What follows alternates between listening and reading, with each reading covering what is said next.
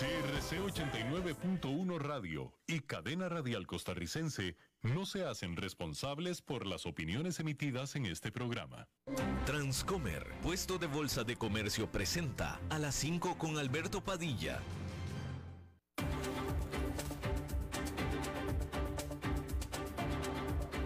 Inicia a las cinco con Alberto Padilla. Un programa diseñado con el objetivo de llevarte diariamente un tema de actualidad, acompañado siempre de reconocidos editorialistas. De lunes a viernes a las cinco de la tarde por C R C ochenta y nueve punto uno Radio. A las cinco con Alberto Padilla.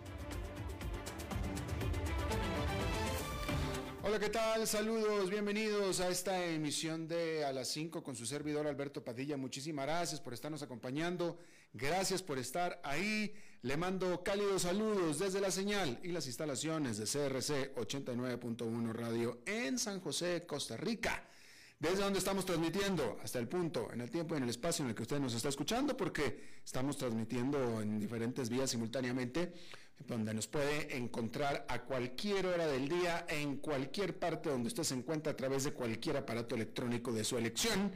Estamos disponibles en Facebook Live, en la página de este programa, A las cinco con Alberto Padilla. Estamos también en uh, la página de YouTube de este programa. Estamos asimismo en podcast, en las diferentes más importantes plataformas para ello. Eh, Spotify, Apple Podcast, Google Podcast y otras cinco importantes más. Aquí en Costa Rica, este programa que sale en vivo en este momento a las cinco de la tarde, se repite todos los días a las diez de la noche aquí en C R C ochenta y nueve punto uno Radio. En esta ocasión me acompaña al otro lado de los cristales, tratando de controlar los incontrolables, el señor Nelson Campos y la producción general de este programa, siempre poderosa, desde Bogotá, Colombia, a cargo del señor Mauricio Sandoval. Bien, hay que comenzar informándole que Jeremy Hunt, quien fuera canciller de la Gran Bretaña, fue designado ahora como el cuarto ministro de Finanzas este año en ese país. Por supuesto que este señor Hunt está reemplazando a Kwasi Kwarteng, que cumplió con el segundo ministerio, eh, con, la, con el segundo mandato en, a cargo del Ministerio de Finanzas más corto de la historia de la Gran Bretaña. El más corto de la Gran Bretaña. Y por supuesto que fue despedido finalmente. De hecho, sin, de acuerdo a mí y a muchos otros, debió haber sido el más corto Ministerio de Finanzas de la historia de la Gran Bretaña, porque la realidad es que lo debieron haber despedido al menos desde hace un par de semanas, al menos, lo estiraron demasiado. La primer ministro de la Gran Bretaña se resistió muchísimo, a un gran costo, hay que decirlo, ¿eh? a un gran, gran costo, eh, eh, y se resistió incluso de más. Pero bien, este ministro de, eh, de, de Finanzas, Kwasi Kwarteng, eh, tuvo que haber sido despedido después del caos que desató, después de presentar su plan de presupuesto, y que hizo y que desató y que desbocó un eh, caos financiero y político allá en la Gran Bretaña eh, desde finales de septiembre. Liz Truss, la primer ministro de la Gran Bretaña, anunció lo que se considera otra media vuelta humillante, abandonando sus planes de, eh, de deshacer los, eh, impu- los, eh, los recortes, mejor dicho, de deshacer los aumentos de impuestos corporativos que había propuesto.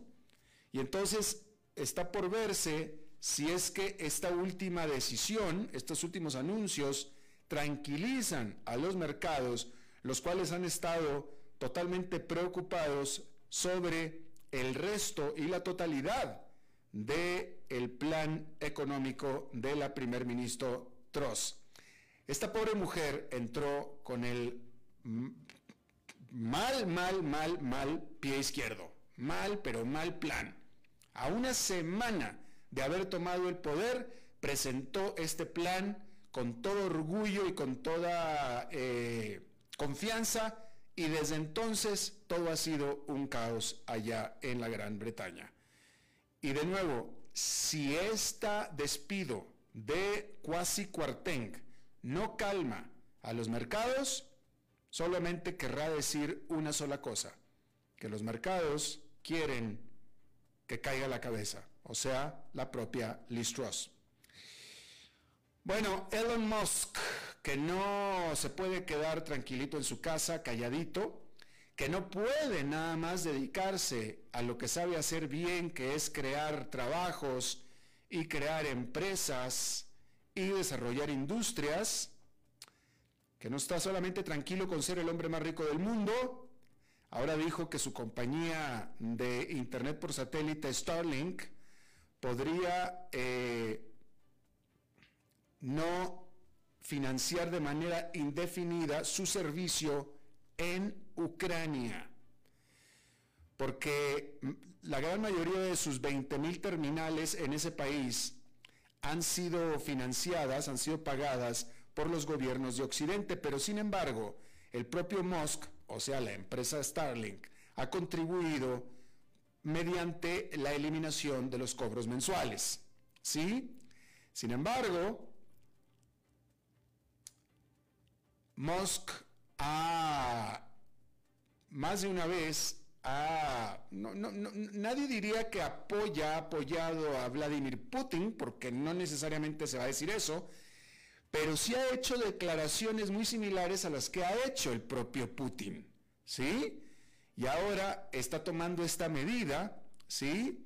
Y bueno, eh, pues ahora Elon Musk, eh, pues ha decidido agriar sus relaciones con Ucrania aún más después de que un tuit reciente que él envió, de nuevo, se alineaba con las declaraciones propias que habían hecho en Kremlin, ¿sí? Así es que primero repitió puntos que el Kremlin había estado diciendo y ahora saca esta noticia.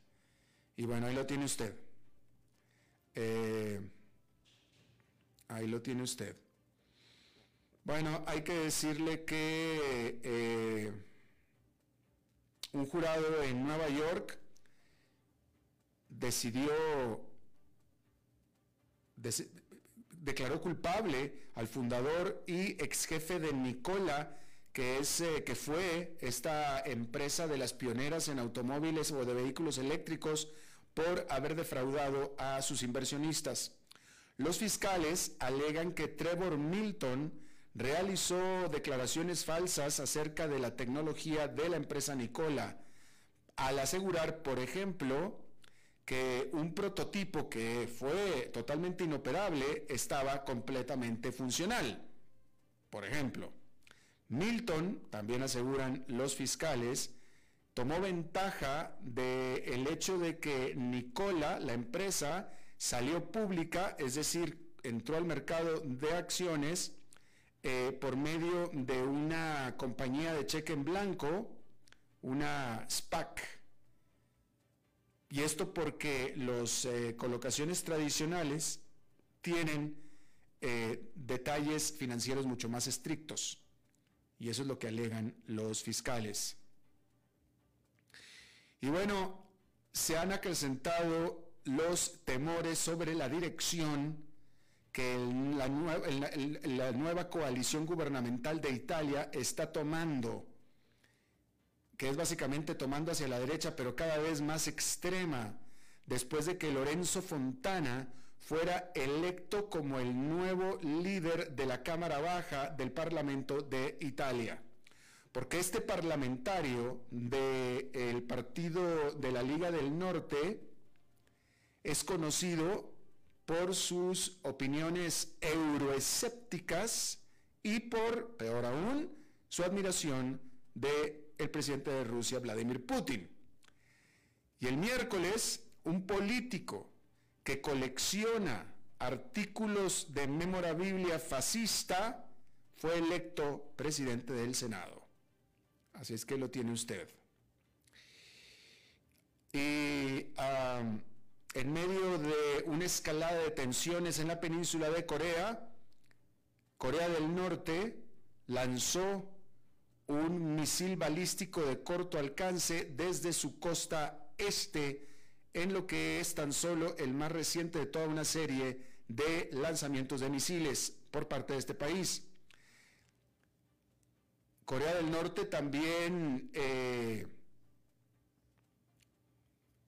hizo volar sus eh, aviones de combate muy cerca de la muy militarizada bo, eh, frontera conjunta que tienen ambos países, y estos jets de combate que volaron muy cerca de la frontera militarizada dispararon ciento setenta rondas de artillería eh, dentro de lo que le llaman la zona de defensa o la zona de eh, colchón, vamos a decirlo así, eh, fuera de la costa, eso sí, sobre el mar.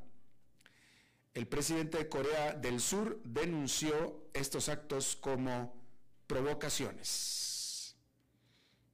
Bien, ahí lo tiene usted. Una corte de Malta sentenció a dos hermanos a cuarenta años de prisión cada uno por el asesinato de Daphne Caruana Galizia, quien era una periodista investigativa que fue asesinada en un coche bomba en el dos mil diecisiete. Estos dos hermanos de nombre Alfred y George, de apellido Degiorgio, se habían declarado no culpables, pero luego admitieron su involucramiento a cambio de una eh, sentencia más baja, cuarenta años. Cuatro personas o cuatro hombres habían confesado en participar en este asesinato, pero el autor intelectual está todavía esperando ser juzgado.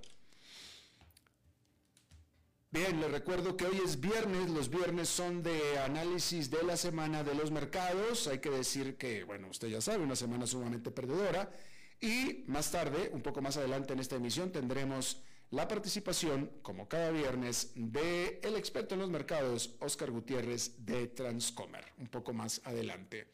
Mientras tanto, déjeme le informo que la riqueza de los hogares estadounidenses está en camino de su primera reducción significativa desde la crisis financiera mundial en el dos mil ocho, según un nuevo informe de la empresa de servicios financieros Alliance. Se espera que los activos globales disminuyan en más de dos por ciento en el dos mil veintidós, según informa Alliance. Eso significa que los hogares en promedio perderán alrededor de una décima parte de su riqueza este año. El informe pinta un panorama sombrío. La crisis financiera del dos mil ocho estuvo marcada por un cambio relativamente rápido, pero la perspectiva actual muestra un crecimiento estancado en el futuro. Se espera que el crecimiento medio de los activos financieros se sitúe en torno al cuatro coma seis por ciento hasta el dos mil veinticinco, cuando estaban en diez coma cuatro por ciento en los últimos tres años. Estamos hablando del crecimiento medio de los activos financieros. Alliance escribió que la guerra de Rusia contra Ucrania obstruyó la recuperación económica posterior a la pandemia y ha hecho aumentar la escasez de alimentos y energía. La inflación es rampante y los bancos centrales de todo el mundo están elevando los costos de endeudamiento. Es probable que los mercados bursátiles terminen el año en rojo. dos mil veintiuno podría haber sido el último año de la vieja nueva normalidad, con tasas de interés bajas y mercados bursátiles alcistas. El dos mil veintiuno, el año pasado. Mientras tanto, la deuda de los hogares ha ido en aumento a nivel mundial. Alliance dice que el contexto de aumento de las tasas de interés y el mayor costo de vida podría representar un riesgo para los balances de los hogares. Concluyendo, Alliance llama a estos cambios un cambio tectónico en la riqueza global del que llevará varios años recuperarse. Y bueno, las tasas hipotecarias en los Estados Unidos aumentaron nuevamente esta semana, acercándose aún más al siete por ciento.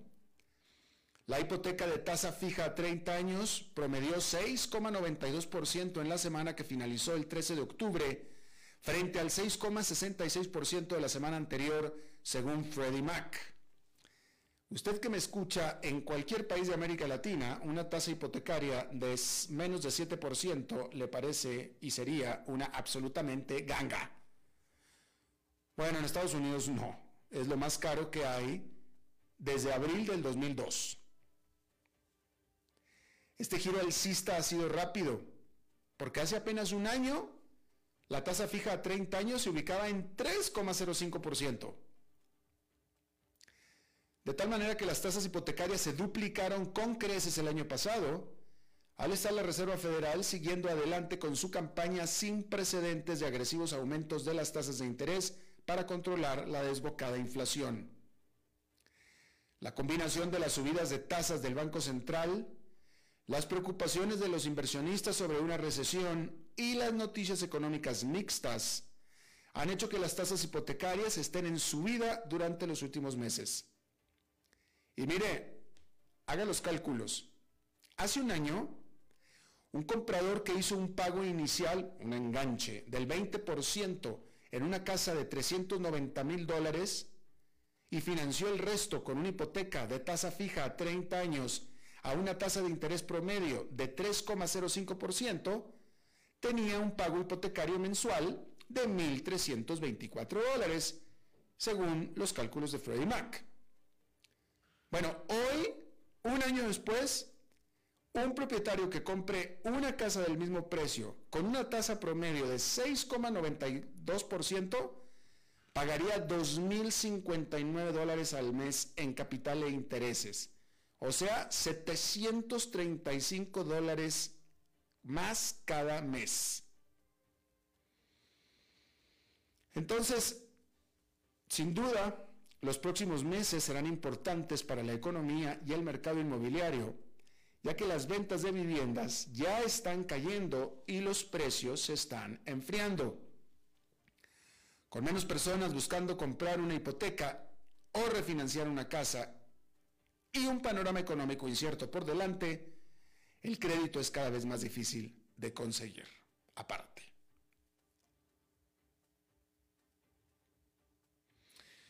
Bueno, ¿usted qué prefiere? Fíjese la pregunta que yo le voy a hacer a usted. ¿Qué prefiere? ¿Ver televisión regular gratis con anuncios? ¿O pagar Netflix igual con anuncios? Netflix alguna vez fue un refugio seguro para los molestos anuncios de la televisión. Por una mensualidad usted gozaba el privilegio de ver la T V sin inconveniencia de los estridentes anuncios televisivos. Pero ese ya no es más el caso. Netflix presentó el jueves su plan básico con anuncios, su muy adelantado plan de suscripción con publicidad. El nuevo plan costará seis dólares con noventa y nueve centavos al mes en los Estados Unidos. La nueva opción contará con una gran parte de lo que está disponible con el plan básico actual, que es de nueve noventa y nueve por mes de Netflix, pero incluirá un promedio de cuatro a cinco minutos de comerciales por hora.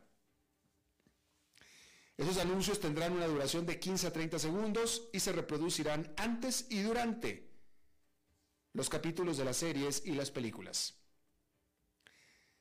El debut del plan de suscripción con publicidad es un momento trascendental en los veinticinco años de historia de Netflix. Nosotros somos libres de anuncios, dijo Netflix en una carta a sus accionistas en el dos mil diecinueve. Y esa sigue siendo una parte profunda de nuestra propuesta de marca. Pero pues eso fue en el dos mil diecinueve, que hoy en día eso parece ser hace muchísimo tiempo. Porque después de lo que fue un terrorífico de dos mil veintidós, Netflix ya no puede apegarse a su estrategia con la que nació. En abril, Netflix reveló que perdió suscriptores por primera vez en más de una década. Y después de esa noticia, las acciones se desplomaron y la empresa perdió miles de millones en capitalización de mercado, cientos de empleados fueron despedidos y las dudas sobre el futuro de la plataforma aumentaron, lo que generó temores sobre la viabilidad de todo el mercado de descargas de programación. Ahora Netflix necesita una fuente alterna de ingresos y seguramente habrá muchos clientes potenciales que considerarán la propuesta de una mensualidad más baja a cambio de soportar cinco minutos de anuncios por hora. Ahora, eso de la mensualidad más baja, mire, a mí, yo no soy experto en, en precios de Netflix, ¿verdad? Pero, a ver, si el plan básico normal de Netflix cuesta nueve noventa y nueve, o sea, diez dólares, y, y así están perdiendo clientes, con diez dólares, el plan básico. Y este nuevo plan con anuncio cuesta siete dólares, o sea, tres dólares de diferencia. Pues vaya, no hay, es, es muy poca la diferencia, son solamente tres dólares. Con lo que a mí me parece que lo que va a suceder es que Netflix va a aumentar el plan básico sin anuncios. Es decir, ya no va a costar diez dólares, va a costar más. Pero tres dólares es muy poca diferencia como para que alguien prefiera pues uno sobre el otro. Es decir, pues si, si vas a pagar siete, pues ya mejor pagas diez y no tienes anuncios y ya se acabó. Me parece a mí. Por eso creo yo que lo que va a pasar es que va a aumentar el precio de su plan básico sin anuncios, Netflix. ¿No quieres anuncios? Pues entonces pagas más. Y la gente mucha pagará más, yo incluido. Y bueno, en esta sorpresiva noticia de esta megafusión en esta época de difícil economía, de, de difícil economía en Estados Unidos, hay que decir que la gigante cadena de supermercados Kroger anunció el viernes que planea comprar a su rival, a su rival Albertsons en un acuerdo de casi veinticinco mil millones de dólares, un tremendo acuerdo, ¿eh? veinticinco mil millones de dólares que podría cambiar la industria de supermercados de Estados Unidos e impactar la forma en que millones de clientes compran sus comestibles. El acuerdo, que se espera que se cierre en el dos mil veinticuatro, combinaría dos de las cadenas de supermercados más grandes del país y crearía uno de sus mayores empleadores privados, porque las dos empresas tienen un total combinado de setecientos diez mil trabajadores, la mayoría de ellos sindicalizados, en lo que es una industria con bajas tasas sindicales, casi cinco mil tiendas y más de dos mil millones de dólares en ventas. Las empresas dicen que conjuntamente cubren ochenta y cinco millones de hogares estadounidenses. La industria minorista de Estados Unidos se ha consolidado en los últimos años y esta fusión daría a las empresas una mayor escala para poder luchar ante la competencia de los, goli- de los Goliaths Amazon y Walmart, estos otros dos gigantes minoristas. Y es que los supermercados tradicionales han sido presionados por estas empresas y otras cadenas de descuento, como por ejemplo son Dollar General o la europea Aldi, los clubes de almacenes como Costco y tiendas de comestibles en línea, así como las cadenas de alimentos orgánicos. Si se completa este acuerdo, sería una de las fusiones más grandes en la historia comercial de los Estados Unidos, eclipsando la adquisición de Whole Foods por parte de Amazon en el dos mil diecisiete por trece mil setecientos millones de dólares. Esta empresa se convertiría en la tercera cadena minorista más grande de los Estados Unidos y su participación del mercado combinada en la industria de comestibles, que vale uno coma cuatro billones de dólares, sería del trece coma cinco por ciento su participación combinada, de acuerdo a esto, a Morgan Stanley, lo que la convertiría en la segunda tienda de comestibles más grandes detrás de Walmart, que tiene el quince coma cinco por ciento. Albertsons es conocido por tener precios más altos que Kroger, y entonces los analistas dicen que Kroger podría intentar bajar los precios de la cadena, con lo cual, en teoría, se beneficiarían los consumidores.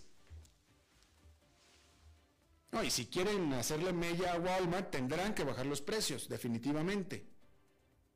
De hecho, ese sería la razón de esta fusión, ser más grandes para poder efectivamente hacerle competencia a Walmart. ¿Y cómo le haces competencia a Walmart? Pues con los precios, definitivamente. Ahora, como se trata de una mega fusión y estamos en un gobierno demócrata no necesariamente muy apto y muy gustoso de las megafusiones, las empresas y sus bancos asesores, las, eh, las cadenas de estas cadenas, Walmart y, eh, ah, perdóname, Kroger y Albertson y sus asesores financieros, determinaron que había que hacer ciertos ajustes en la propuesta, en la propuesta, para tratar de evitar quejas por parte de las autoridades antimonopólicas de los Estados Unidos en este gobierno demócrata. Entonces, en la propuesta viene, en esta propuesta de fusión, viene el deshacerse de casi cuatrocientas tiendas, cuatrocientas unidades, que sería casi el diez por ciento, porque ellos tienen cinco mil tiendas, sería cerca del diez por ciento, se desharían casi del, casi del diez por ciento de sus tiendas para vendérselas a un rival o, o que se cree una nueva empresa. Esta es una buena oportunidad para comprarla si usted quiere fundar una cadena de supermercados en Estados Unidos. Ahí tiene cuatrocientas tiendas que están a la venta, en este esfuerzo por obtener la autorización antimonopolio. ¿Sí? Vamos a ver, esa es la propuesta que ellos tienen. Vamos a ver con qué salen las autoridades antimonopolio. Ya ha habido denuncias, ha habido quejas de que esto es anticompetitivo. Entre ellas, del poderoso e influyente senador Bernie Sanders, demócrata por supuesto, quienes alegan que esto elimina la competencia, elimina la competencia y por tanto va en detrimento del consumidor. Es lo que dicen ellos. Pero bueno, ahí está la propuesta. Nos juntamos, pero nos hacemos de cuatrocientas tiendas, que son muchísimas. Y de nuevo, habrá que ver, porque, o sea, si lo que quieren es hacerle la competencia a Walmart, entonces tendrán que bajar precios. Tendrán que bajar precios. Aunque también pudiera ser que al ser tan grandes, pueden diferenciarse de Walmart, no necesariamente los precios. Es decir, tú síguele Walmart, tú síguele con esos precios. Nosotros ya somos de todos modos los segundos más grandes y nosotros nos quedamos con estos precios más grandes, más altos, que pudieran ser los de Albertsons y no los de Kroger, porque Albertsons es más cara. Pudiera ser. Pudiera ser. Somos los dos más grandes, entre los dos tenemos el treinta por ciento del mercado. Tú, Walmart, quédate con tus precios bajos, yo me quedo aquí con los precios de Albertsons y no con los de Kroger. Pudiera ser. Eso pudiera ser que determinen las autoridades antimonopolio y pudiera negarse a, a dar la autorización. Veremos. Lo que sí es que será tremendamente sujeta a escrutinio antimonopólico, definitivamente. Bien, vamos a hacer una pausa y regresamos con Oscar Gutiérrez de Transcomer a hablar de mercados.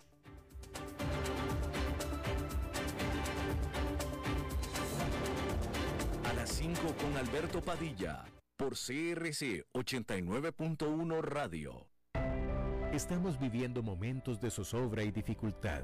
Muchos compatriotas, hombres y mujeres, no tienen la seguridad del techo, la mesa y el trabajo. Hoy más que nunca, la patria nos exige honestidad, compasión y lealtad.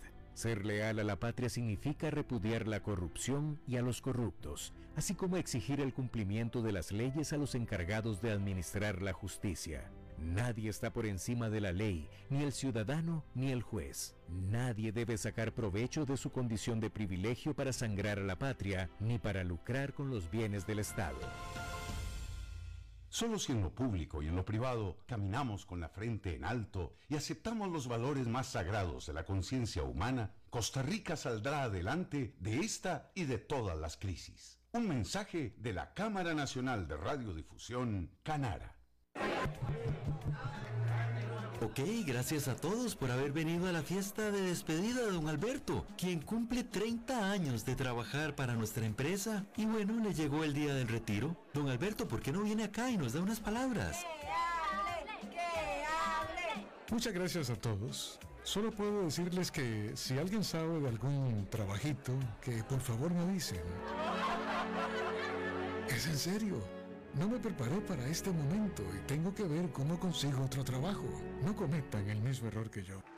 Transcomer, puesto de bolsa de comercio. Construyamos juntos su futuro. Somos expertos en eso.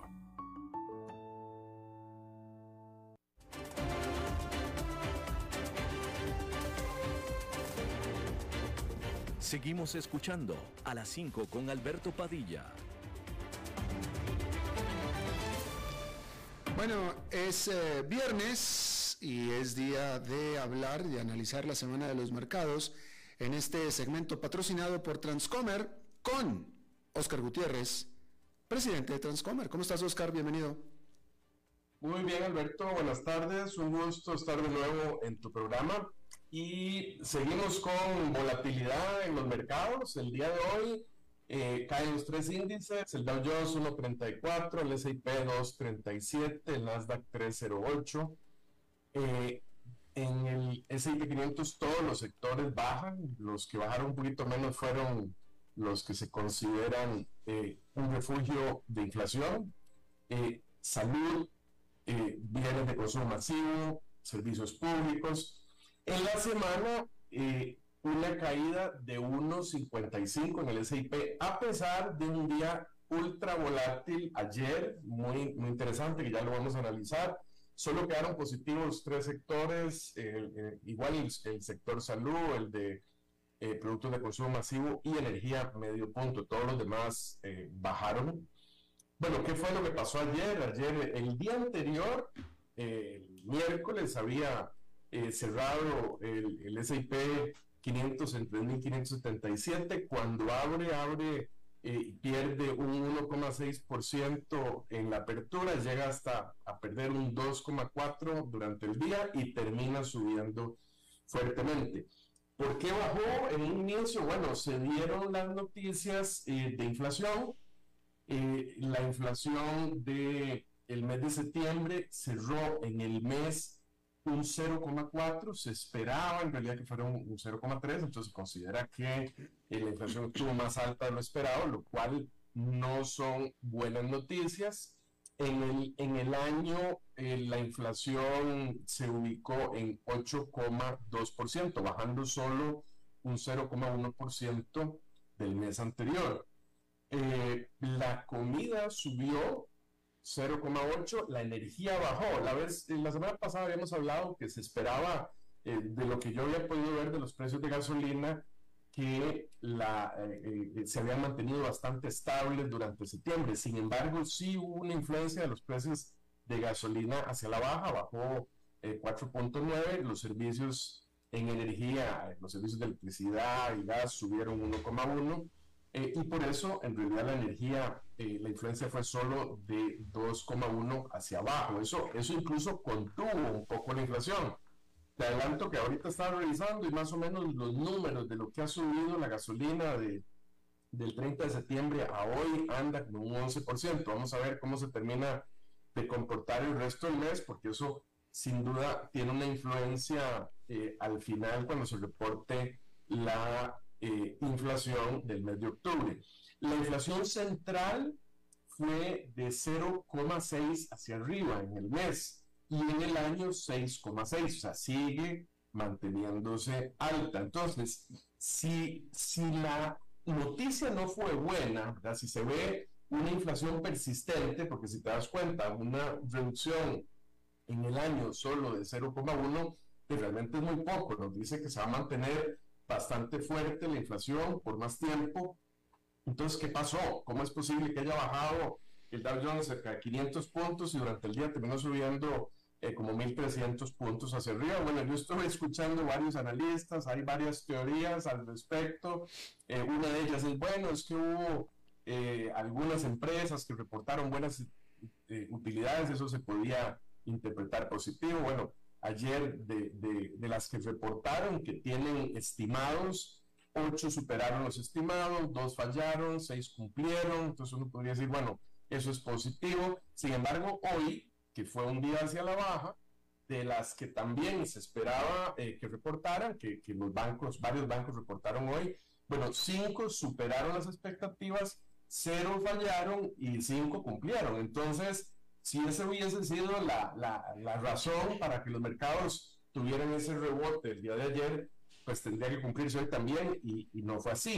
En realidad, eh, se devolvió el mercado hacia la baja de nuevo, persistiendo la tendencia hacia la baja. Los bancos hoy, eh, bueno, reportaron J P Morgan, Wells Fargo, que fue, Wells Fargo fue el único que quedó un poquito abajo en utilidades, eh, reportó también Morgan Stanley, Citigroup, P N C Bank, U S Bank Corp, eh, y, y todos tuvieron buenos resultados, las acciones, las acciones subieron. Entonces, bueno, ¿cuál es otra explicación? Bueno, otra... Eh, eh, eh, posición, opinión de algunos analistas es que podría eh, considerarse que ya estamos tocando el pico de inflación y que podríamos empezar a ir hacia la baja. Honestamente, yo eso lo encuentro un poco rebuscado. Eh, otra posición, otra teoría es que, que este es desde el punto de vista del análisis técnico, y esto eh, puede tener un fundamento. Ahí hay muchos, muchos eh, inversionistas, muchos traders que se rigen más por señales técnicas que señales fundamentales, y uno de los argumentos es que ayer el, eh, se dio lo que se llama un retracement o un retrasado de las utilidades. Desde, el, desde que se dio la pandemia y cayó el S and P hasta el punto más alto, si se considera esa subida un cien por ciento de las utilidades, bueno, lo que sucedió esta semana es que se bajó al cincuenta por ciento de esa ganancia. Y ese cincuenta por ciento se considera un, un nivel de soporte. Eh, al hacer esto que se llaman los retracements, hay varios puntos y el cincuenta por ciento es uno. Esa es otra de las explicaciones. En realidad, el análisis técnico lo que trata de hacer es, es prever cuál va a ser el comportamiento de los participantes, y podría tener un sentido que, que al llegar a ese nivel, si muchos eh, eh, traders que, que utilizan el análisis técnico eh, eh, basan eso como un soporte y se pasa ese nivel, eh, entonces puede ser que se ejecuten eh, puts que valga la pena eh, eh, ejecutar en ese momento y puede haber un rebote. Sin embargo, Yo, yo lo que te diría es que eh, toda esta volatilidad, todo este movimiento, hay que entenderlo como eh, el proceso que tienen los participantes del mercado de analizar las diferentes noticias que se dan. De pronto, el efecto de una tasa, algunos sienten, bueno, eh, afectó demasiado estas acciones y, y yo siento que el precio se fue demasiado abajo, entonces es un buen momento para comprar. Entonces sube el precio y luego entran más factores de análisis y, y cambia esa expectativa y se devuelve. Es decir, en, en, en momentos en donde hay mucha, la información es muy estable, eh, eh, no hay necesidad de hacer todas estas interpretaciones. Este es el proceso conforme el mercado absorbe esta información y crea esta volatilidad. Yo, honestamente, eh, eh, analizándolo más desde un punto de vista Eh, puramente eh, fundamental y con la cabeza fría, no veo noticias alentadoras como para que venga uno a pensar que ya rebotamos y vamos para arriba. Yo, eh, no es bonito ser el, el proveedor de noticias negativas tal vez, pero sigo, sigo pensando que, que la cosa se está poniendo relativamente más difícil. De hecho, después de esto, incluso el, las apuestas que siempre los reportamos, acordemos que ahorita estamos en la tasa de la Reserva Federal que está de tres por ciento y tres punto veinticinco por ciento, el, el próximo, la próxima reunión es en noviembre, pero a inicios de, novie de noviembre, a diferencia de otros meses, que es al final, es el dos de noviembre la reunión, y para esta ocasión las apuestas están, hasta hace una hora que revisé, en cero coma seis por ciento de posibilidades de medio punto y un noventa y nueve coma cuatro por ciento de posibilidades de cero coma setenta y cinco. Es decir, esto es ya prácticamente un hecho que va a haber un, un aumento entonces de cero coma setenta y cinco. Esto llevaría las tasas a, tres setenta, a un rango de tres setenta y cinco a cuatro por ciento. Te voy a incluir en este caso también las apuestas para la siguiente reunión, que es el catorce de diciembre. Ahí tenemos tres rangos. Hay igual un cero coma seis por ciento que la tasa final en esa reunión llega a, a entre cuatro y cuatro veinticinco. Hay un treinta y uno coma tres por ciento de que esa tasa llega entre cuatro veinticinco y cuatro cincuenta. Y hay un sesenta y ocho coma uno por ciento que dice que la tasa llega entre cuatro cincuenta y cuatro setenta y cinco. Y tal vez aquí lo interesante es que, bueno, que las apuestas son en un sesenta y ocho por ciento, que de aquí a allá tenemos un uno coma cinco por ciento más de tasa. Es decir, es casi aumentar en un cincuenta por ciento la tasa actual. Es muy importante. Eh, y esto eh, lo menciono porque quisiera también eh, eh, eh, traer algunas cifras que son interesantes de poner en perspectiva, Alberto, y es que, eh, que, eh, que, que nos hacen ver un poco el impacto de todo esto. Es que suena, tal vez, como estamos acostumbrados en Costa Rica, en Latinoamérica, a tasas altísimas, igual que mencionabas hace un rato sobre las tasas en hipotecas a largo plazo, que nos sorprende que suene tan alto allá, un siete por ciento y tal. Pero es que las cifras en Estados Unidos son, son inmensas.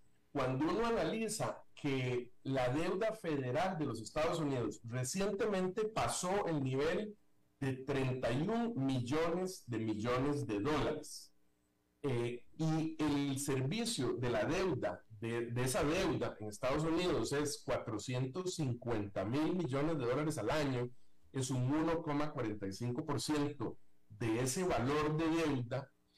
Pongámonos a pensar que un uno por ciento adicional de costo en esa deuda aumenta esa factura en trescientos diez mil millones de dólares. No es cualquier cosa, o sea, es, ¿cuánto es eso? Cinco veces el, el P I B de Costa Rica, cuatro veces el P I B de Costa Rica. Solo un uno por ciento de aumento de tasa. Y en este momento los bonos del Tesoro están todos oscilando entre cuatro y cuatro coma cinco por ciento de tasa de interés. Quiere decir que tarde o temprano la deuda de los Estados Unidos va a ir subiendo de costo y va a ir presionando esta factura de intereses que tienen los Estados Unidos. ¿Qué tan rápido sube? Bueno, eso depende de la composición, no la tengo en este momento, digamos, de qué tanto, pero lo, qué tan rápido vence esta deuda. Por supuesto que hay gran parte de esa deuda que está a muy largo plazo y por eso todavía en este momento la tasa de interés es relativamente baja, pero sencillamente conforme van venciendo los bonos del Tesoro y se tienen que ir reponiendo, se tienen que ir reponiendo a un costo mayor. Y, y esto va a ir presionando y presionando el déficit fiscal de los Estados Unidos. En este momento el déficit es, es de cerca de un trillón de dólares. Bueno, un trillón utilizando la terminología eh, norteamericana, es, es eh, un millón de millones de dólares. Entonces, si uno ve el escenario completo y uno dice, bueno, tenemos un ambiente en donde está subiendo las tasas de interés, está subiendo los costos financieros a los cuales el gobierno de los Estados Unidos va a tener que ir refinanciando su deuda, pero al mismo tiempo hay una recesión, o se viene una recesión y se está presionando para, para, para reducir eh, la demanda en los Estados Unidos. Bueno, eso va a provocar Eh, que se logren recolectar menos impuestos en los Estados Unidos. Entonces, hay una presión inmensa para que ese déficit se aumente. Si uno, por el otro lado, ve que, bueno, el señor Biden ha, ha prometido reducir el déficit de los Estados Unidos en, en, el, en ese millón de millones de dólares en una década, pero al mismo tiempo ve que desde que entró ese déficit ha aumentado en cinco millones de millones de dólares, entonces se da uno cuenta de que el señor Powell no actúa solo en esto, y sería un poco iluso pensar que no tiene presiones también desde el lado político en todo este ambiente, y ahí es donde uno ve, por ejemplo, que las próximas elecciones de noviembre van a ser importantísimas, y, y, y lo, lo que se logre ahí va a permitir o no, por ejemplo, Eh, aumentar los impuestos, porque ¿Cómo va a resolver los Estados Unidos este déficit? Y tal vez, digamos, no, no es el ánimo de entrar en una discusión política, sino dar un poquito de contexto en, en cosas que uno tiene que prever a la hora de analizar lo que va a pasar en los mercados, porque no se puede obviar que todo esto va a jugar un rol, ¿verdad? O sea, si, si el, el tema de las elecciones para los mercados es que muy probablemente, si al final el control lo tienen los republicanos, los impuestos no van a aumentar. Y si, y si ganan los demócratas, pues va a haber una presión para subir los impuestos para resolver este déficit.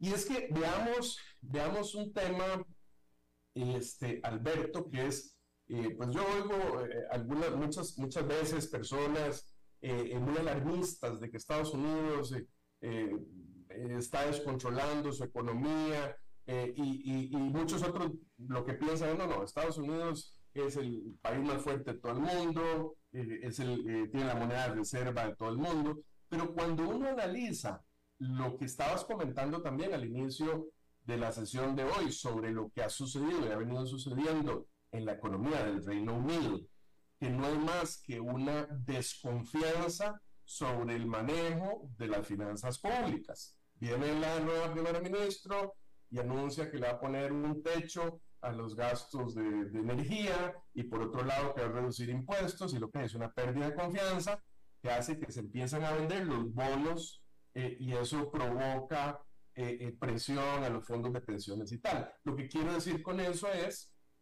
que no es inconcebible eh, que ese tipo de presiones se den también en los Estados Unidos, Alberto. Sí, buen punto, buen punto, excelente punto eso, Oscar, tú lo has dicho, este, lo que está pasando en en la, en la Gran Bretaña, que típicamente ha tenido y ha sido conocida por, por ortodoxia eh, económica, eh, eh, en este momento tiene una crisis de confianza, y si no tienes confianza o los inversionistas no tienen confianza, está pasando lo que está pasando en, en la Gran Bretaña.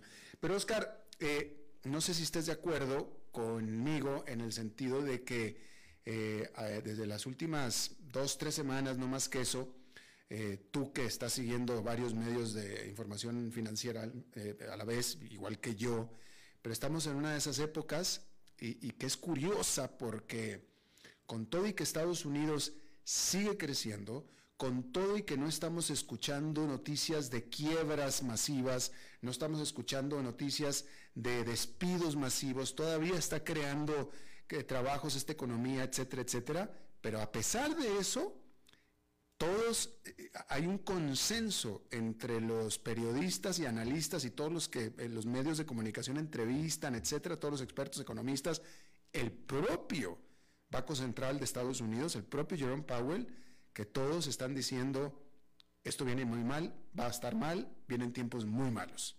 Todos, no hay, en este momento no hay quien haya, que haya una voz discordante, no sé si estás de acuerdo.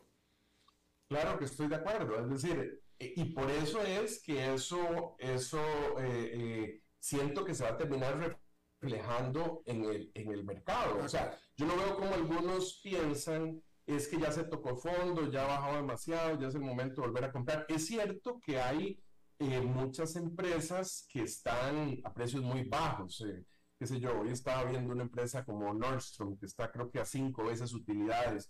Y si uno la ve sola, por su cuenta, uno diría, bueno, es que de una empresa que está a cinco veces utilidades significa que yo a ese valor de la acción, las utilidades me representan un veinte por ciento de rendimiento, es un súper buen precio. Bueno, pero hay otro montón de cosas de análisis que hay que ver. Es, bueno, hay tendencias de gente que está yendo menos a los moles y todo, habría que analizar más en sí la empresa. Pero es que si se viene una situación difícil, recesiva, esas utilidades van a bajar, claro. Entonces el múltiplo ya no es cinco veces, ¿verdad? Sí es cierto que se pueden ir presentando oportunidades, pero, pero el mercado, acordémonos, que descuenta meses hacia adelante, seis meses, ocho meses, eh, y yo lo que veo es que, tal vez lo que quise decir con todo este tema del manejo de la deuda es que, por ejemplo, el señor Powell, si la inflación es persistente, no puede seguir subiendo y subiendo tasas, porque llega un punto en que el efecto fiscal es tan grande que no se lo van a permitir desde el punto de vista político. Entonces podría haber eh, un, un escenario en que, la, en que la inflación no la logran controlar, que sigue persistente, o sea, hay, hay, ¿verdad? Y que tengan que ver cómo provocan entonces esa, esa recesión. Entonces, hasta no hay en este momento señales que uno vea positivas todavía, como para que yo diga, voy a apostarle a que ya el mercado llegó al final.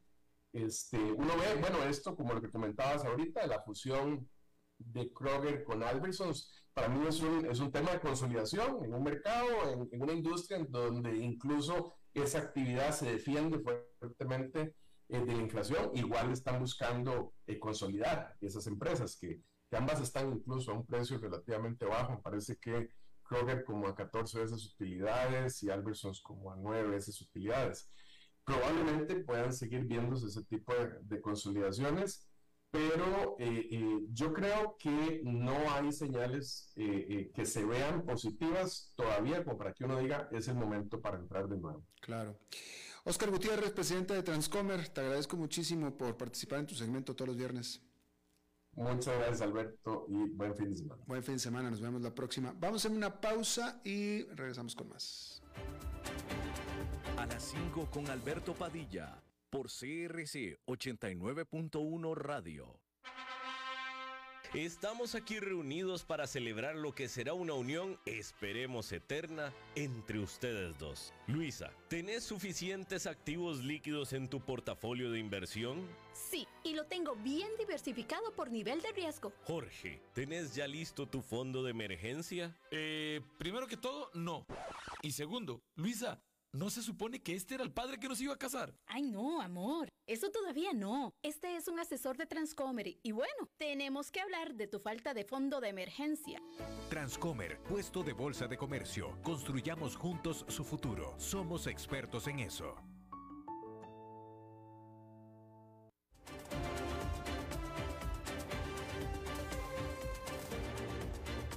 Seguimos escuchando a las cinco con Alberto Padilla. Bueno, y como es costumbre, la semana la cerramos hablando de estrategia empresarial con Humberto Saldívar. Humberto. ¿Qué tal, Alberto? ¿Cómo estás? Bien, bien, adelante. Eh, bueno, el tema del día de hoy es eh, cómo, no sé si tú lo hayas notado, TikTok está comenzando a invertir en almacenes logísticos y en pues, probablemente lo que se le llama tiendas departamentales. Eh, Cabe llamar, llama la atención cómo este tipo de empresas y muchas startups al inicio su enfoque es eh, generar usuarios, generar eh, información masiva, datos, eh, integrar datos. Inclusive hay varias empresas que han hecho esfuerzos a nivel centro y, y Latinoamérica de primero ofrecer un tipo de servicios que sea casi gratuito, por decirlo así, o prácticamente gratuito para conseguir datos, o conseguir, info, o sea, para, para generar clientela y después consolidar ese modelo de negocios para utilizarlo para otro tipo de, eh, de revenue, de ingresos, ¿no? Bueno, importante, TikTok siendo una de las eh, redes sociales más importantes del mundo, y me extraña por qué Facebook no lo ha hecho a ese nivel. Eh, está consolidando y, y probablemente se vaya a poner a competir con Amazon en el aspecto principalmente de electrónicos, electrodomésticos eh, de, de inicio. Esto eh, en realidad pues es una forma de pensar a mí muy estratégica. Yo no sé, por, vuelvo a repetir, por qué Facebook y otras plataformas no lo han hecho de esa manera, pero sí creo que TikTok eh, venía con, con esas intenciones. Sin embargo, eh, tuvo una etapa de inclusive que lo iban a bloquear, que lo iban a... Eh, que tenía problemas por falta de seguridad, etcétera, que al final es, es una competencia este, contra las otras, eh, contra los otros monstruos, pero creo que ahora al consolidarse bajo este mercado, pues va a generar, eh, genera expectativas y genera algún tipo de, pues de, de competencia, y veamos cómo les va, ¿no? Claro, y pareciera intrínseco que tú lo que estás diciendo es que TikTok está haciendo lo que debe de hacer, es decir, que ese es el camino correcto a seguir. Correcto, correcto. O sea, para mí inclusive eh, las otras redes sociales que, que captan a tanta clientela, es decir, que tienen más de, de mil millones de, de, de seguidores, etcétera, de alguna manera pudieran ellos eh, monetizar esto. Uh-huh. Claro, YouTube lo hace, Facebook a su manera, pero, pero TikTok no lo está haciendo mediante un tercero todavía, ojo, sino que lo... Bueno, nos traicionó la... El, el negocio directo. No, sí, pues... Sí. ¿Me escuchas? Eh, se perdió ahí, eh, Humberto, hubo un problemita ahí con el final, pero te agradecemos, te agradezco mucho, como siempre, tu segmento los viernes. Ok, gracias, eh, Alberto, y buen fin de semana. Buen fin de semana. Bueno, al final, al final, la, la, la electrónica nos falló. Eh, bueno, pues muchísimas gracias por habernos acompañado, es todo lo que tenemos por esta emisión y por esta semana de A las cinco con su servidor Alberto Padilla. Espero que tenga un muy buen fin de semana y nosotros nos encontramos en la próxima. Que la pase muy bien.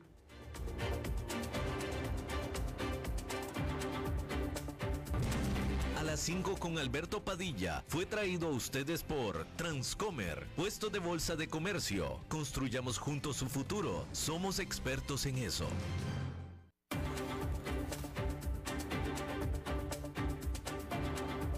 Concluye A las cinco con Alberto Padilla. Un programa diseñado con el objetivo de llevarte diariamente un tema de actualidad, acompañado siempre de reconocidos editorialistas, de lunes a viernes a las cinco de la tarde por C R C ochenta y nueve punto uno Radio, A las cinco con Alberto Padilla.